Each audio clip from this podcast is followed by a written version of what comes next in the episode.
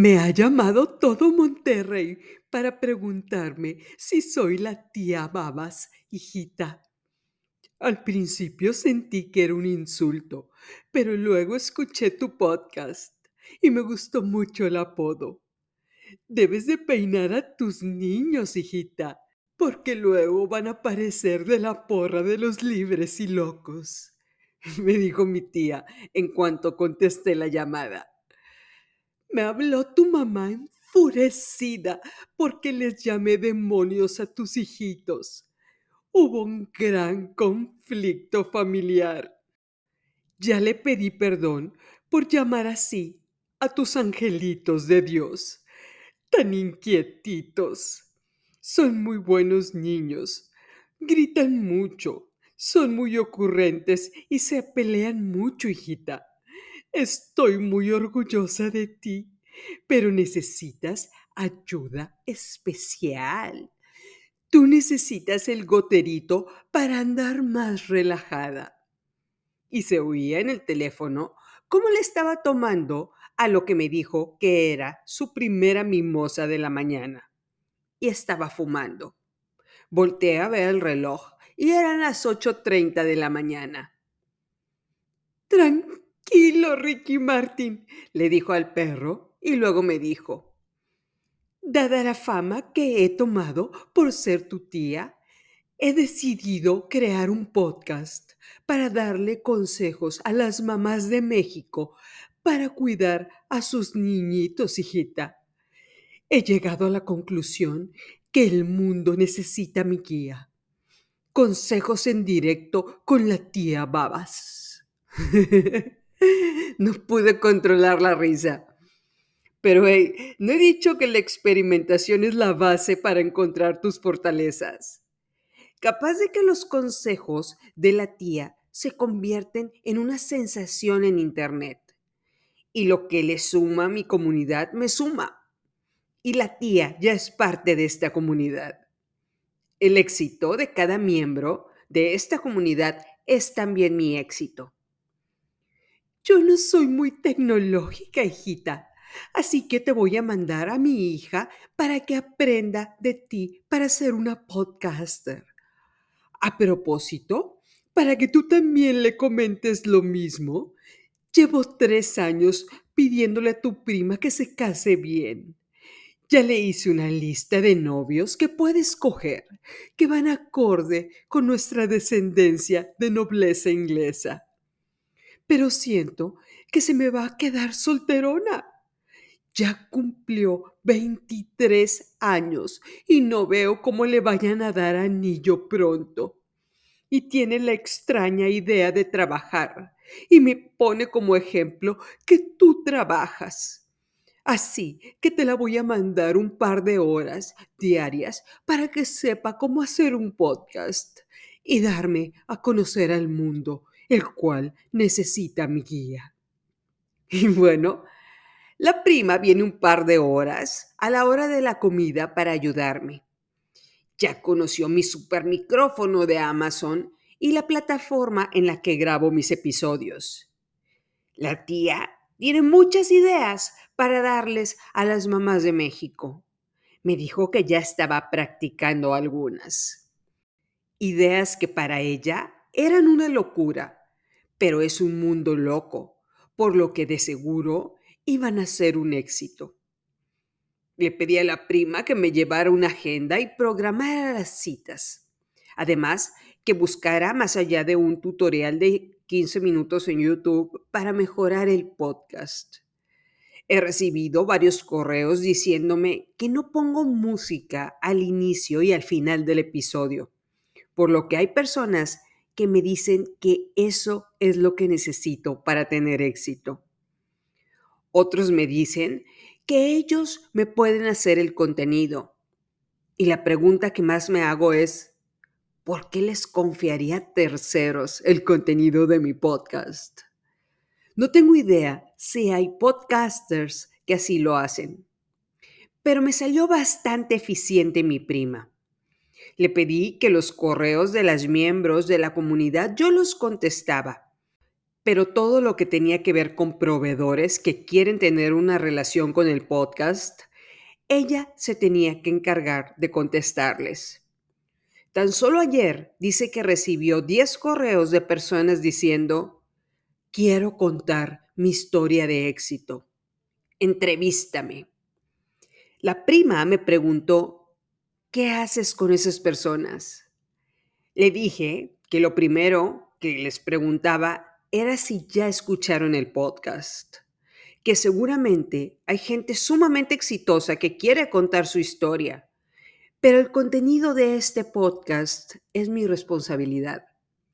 Así que les agradezco su interés, pero seguramente haré otro podcast para entrevistar a empresarias que puedan sumar a esta comunidad. Hace unos días, cuando iba rumbo a mi departamento, mi prima me habló para recordarme que teníamos una junta presencial. Le contesté, ¿cómo que junta en persona? Me dijo que la había puesto en la agenda compartida. Yo le respondí que le había pedido que todas las juntas fueran por Zoom pero me explicó que había viajado un director de una empresa de la Ciudad de México especialmente para hablar conmigo. Así que me dirigí al edificio en el cual iba a realizarse la cita. Cuando llegué, le dije a la prima que no me agradaba llegar sin preparación a una junta. La recepcionista nos pasó y la prima me explicó en un resumen de apenas 10 palabras de lo que se trataba. Cuando entramos a la sala, ya nos estaban esperando un hombre de pie y tres ejecutivos sentados.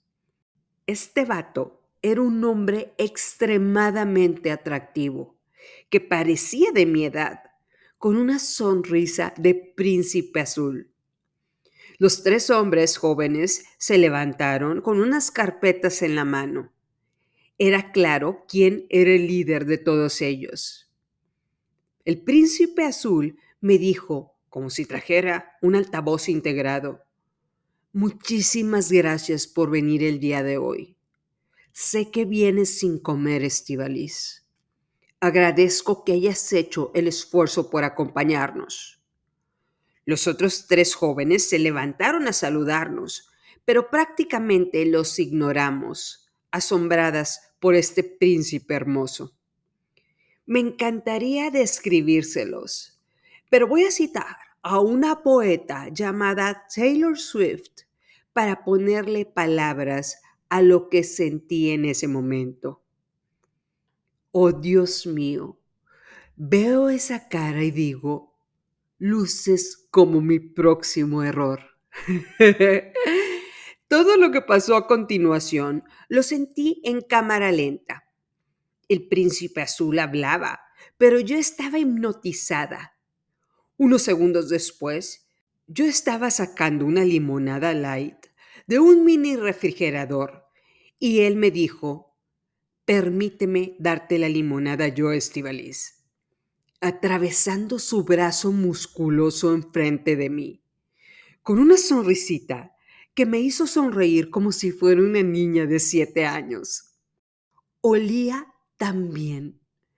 Creo que se aventó medio bote de loción encima, lo cual hizo que todos los minions despertaran en mi cabeza. Cuando me senté en la mesa, la prima estaba sentada al lado de mí, con la boca abierta, sosteniendo a la altura de su cuello una coca de dieta que le habían dado. Lucía como estatua, viendo a este príncipe azul tenía un gesto de grata sorpresa, los ojos hipnotizados, viéndolo como si fuera el hombre más precioso que había en el universo. Tomé mi teléfono y le mandé un mensaje diciéndole, güey, se te está cayendo la baba, despierta. Pero ni siquiera le hizo caso a mi mensaje. Oficialmente la llamé la prima babas. El príncipe azul empezó la presentación y yo estaba embobada en lo bien que el cuerpo le rellenaba toda la ropa que traía puesta. Mis minions empezaron a bailar Baby Got Back, muy monos con vestidos dorados ajustados. Volté a ver a la prima Babas, la cual seguía en la misma posición de estatua sin tomarle a la coca sonriendo. Seguro los minions en su cerebro estaban bailando Tiempo de Vals de Chayanne con este vato que estaba frente a nosotros. ¿Tienes alguna duda hasta aquí, Estivalis? Me preguntó el príncipe azul cuando ya estaba tratando de despertar a la prima Babas pegándole con el pie. Y captó mi atención. Le sonreí. Y mis minions me dijeron, pregúntale qué loción usa. Pero sacudí mi cabeza lentamente y solo dije que no, con una sonrisa pícara. Y cuando se dio cuenta que volvió a tener el 100% de mi atención, continuó con la presentación. Me presentó las áreas de oportunidad que tengo en mi podcast. Errores completamente comprensibles, porque según él, no soy experta ni estoy en manos de expertos. Y me sonrió de una forma bastante evidente, haciéndome saber que él era el experto y que le tomo a la limonada y tuve que ponerme la mano tapando mi boca, la cual se negaba a cerrarse. Este tipo no solo era carita, tenía una extraordinaria labia. Labia mata carita, dice la frase. El que tenga estos dos atributos es dinamita. Este vato era dinamita.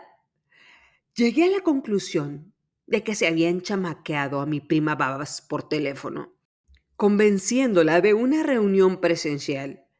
El tipo sabía que estaba espectacular físicamente y necesitaba todo el arsenal para convencerme de contratar a su empresa. En el momento en el que yo parpadeaba, él hacía una pausa para asegurarse que lo siguiera viendo. Realmente quería toda mi atención. Pensé que había encontrado a Chicho, pero este cuate no era ni Chicho ni Narciso. Era un verdadero narcisista a toda su expresión. Y yo seguía perdida en lo bien que le quedaba la ropa. No sé cuánto tiempo pasó.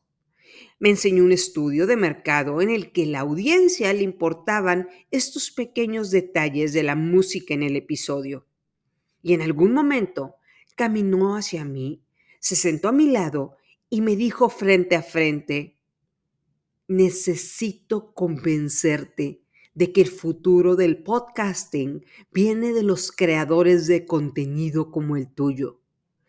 Quiero asegurarme de que en este momento lo entiendas. No voltees a ver su mano, me gritaron los minions, pero finalmente lo hice. Gran descubrimiento. No traía argolla de matrimonio. El príncipe azul me contestó, divorciado desde hace cinco años. Lo que hizo que me riera y de seguro me pusiera roja. Oí las risas de los jóvenes ejecutivos que estaban acompañándonos. De seguro los minions en la cabeza de la prima Babas ya estaban eligiendo el vestido de novia para casarse con este príncipe azul. Y el vato insistió moviendo las manos para poner énfasis en sus palabras. Dime qué necesitamos hacer para encerrarte en un estudio de grabación para que logres grabar nuevos episodios. Mi boca sin filtro le contestó, tengo un par de ideas. Lo que hizo que se oyeran las carcajadas en toda la sala. La prima Babas contestó algo acerca de ver ese asunto con ella. Él le sonrió, le contestó algo bastante amable y volvió a enfocarse en mi respuesta. Mi cerebro ya me estaba mandando mensajes en letras luminosas diciendo, gobiérnate. Y luego otro que decía, en definitiva necesitas un vato, pero no firmes nada hoy.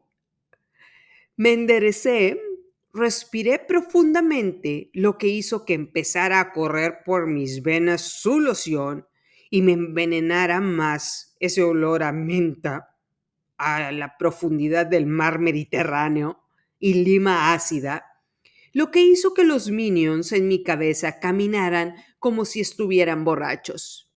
Pero logré preguntarle en este estado, ¿ya escuchaste mi podcast? Me sonrió. Volteó hacia abajo y luego a verme con esa risita atrevida y me dijo, me advirtieron mis ejecutivos que me ibas a preguntar eso.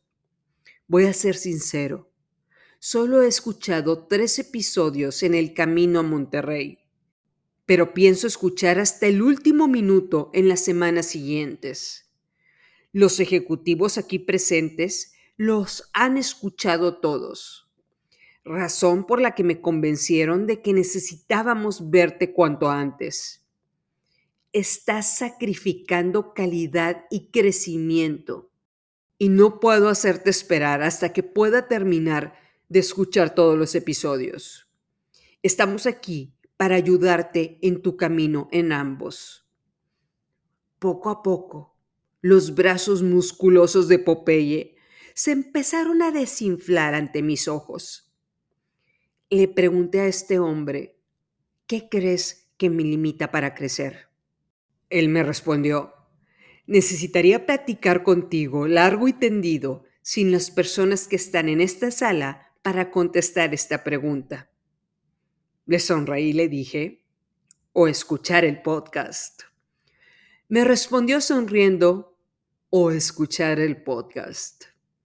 Uno de los ejecutivos de la sala intervino, pero la prima Babas le hizo saber que era una conversación entre dos.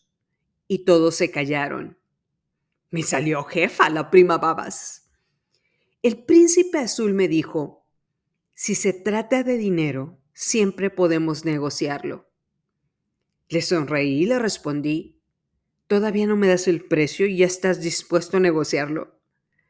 Se volvió a reír y me dijo, Estoy seguro de que con esa capacidad que tienes para hacer un podcast, puedes darme un resumen ejecutivo en un par de minutos de lo que se trata tu podcast. Puedes decirme qué necesitas, cuál es tu limitante y podemos resolverlo ahorita mismo juntos.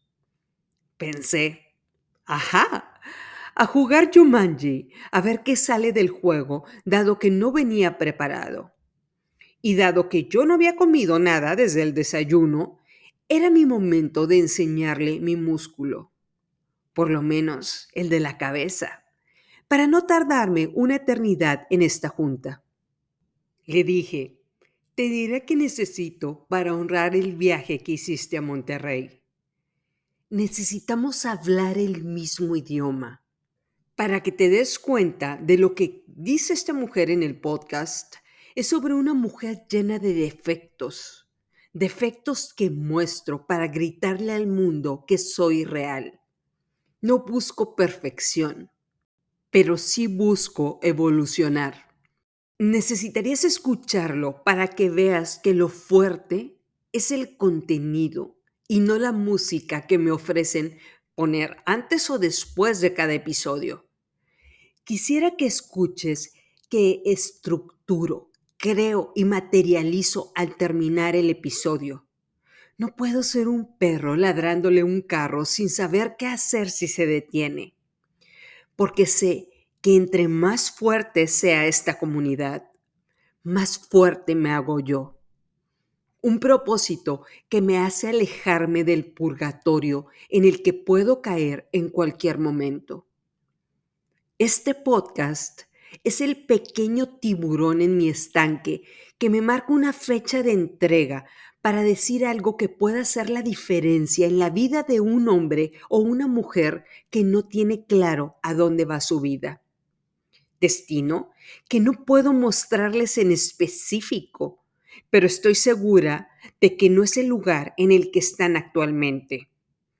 A menos que me esté escuchando Jeff Bezos o Elon Musk.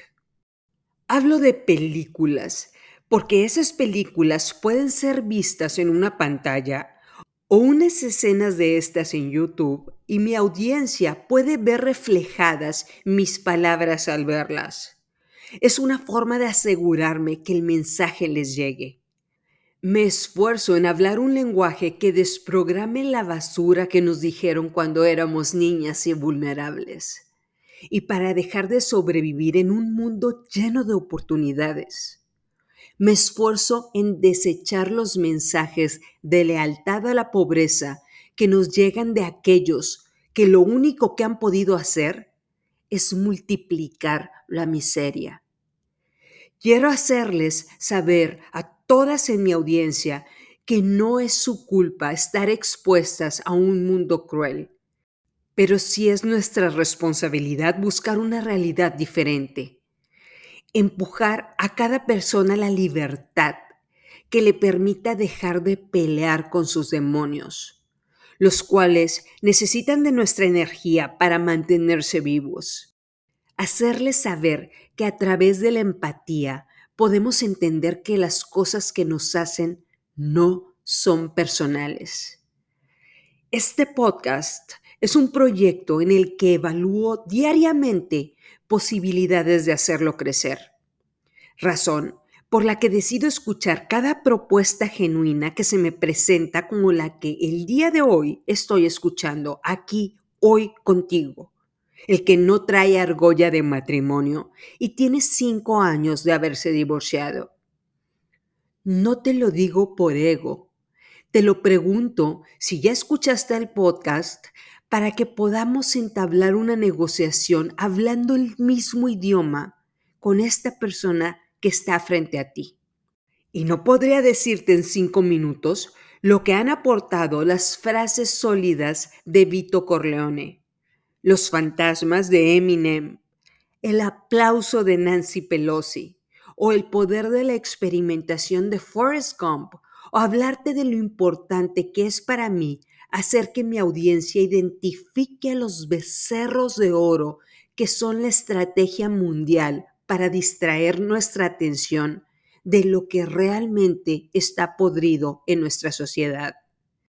Quiero transmitir que de nada sirve que conozcan todas las fórmulas del éxito si estamos encerradas en una jaula que está construida por emociones mal manejadas. Quiero que vean al mundo a través de estos ojos y, con la interacción que tengo con mi comunidad, yo pueda ver el mundo a través de los ojos de mi audiencia. Todas estas razones son por las que termino arruinando este tipo de juntas porque lo que me limita para hacer más contenido es el tiempo. Y no puedo perder tiempo cuando la persona enfrente de mí no puede hablar mi mismo lenguaje. Mis minions se pusieron frente a la cámara con la boca abierta y uno de ellos dijo, músculo mental mata al carita.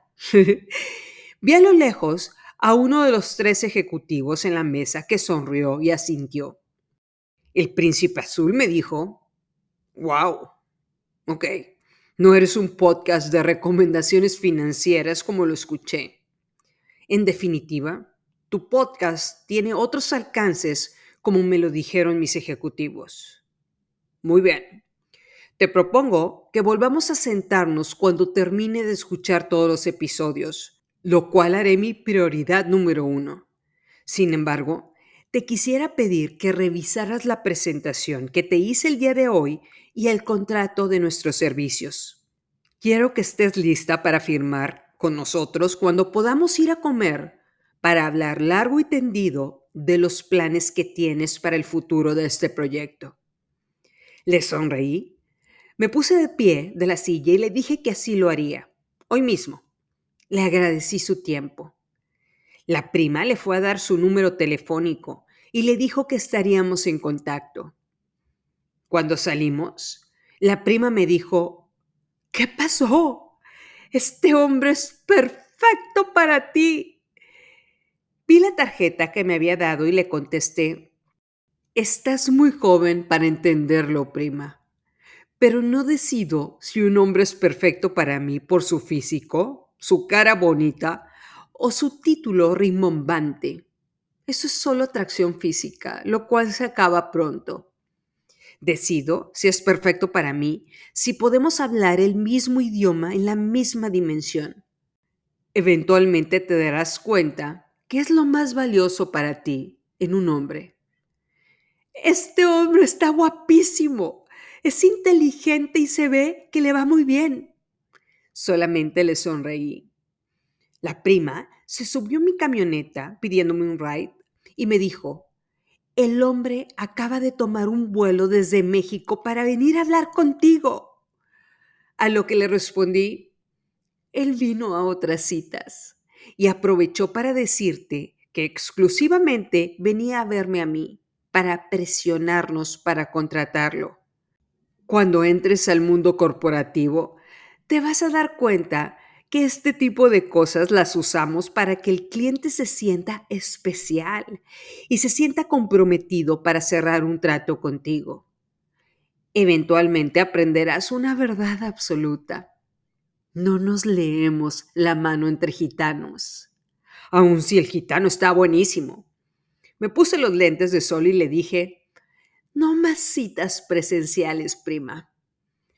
La prima me dijo con sus ojos azules llenos de amor juvenil, si no le entras al güey, yo sí le entro. Me reí y pensé que la tía Babas iba a estar muy contenta con la elección del príncipe azul. Ya la veía echándose doble goterito cuando lo conociera. Le respondí, por mí éntrale. Este cuate es un verdadero cazador, bastante exitoso y tiene un colmillo más largo que la carretera nacional. Solo asegúrate de no hablar nada de mi podcast con él, porque por ahí va a querer entrar contigo. La prima se puso el cinturón y me dijo, verdaderamente eres diferente, prima. No pude ni siquiera adivinar lo que le ibas a decir. La gente te podría considerar brillante o extraña, le respondí con una frase de Oscar Wilde. Sé tú misma, los demás puestos están ocupados. Se me quedó viendo sin procesar la frase.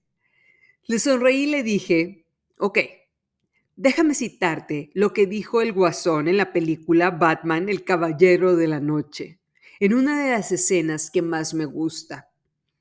Esta escena es cuando se quitó una máscara en un asalto bancario.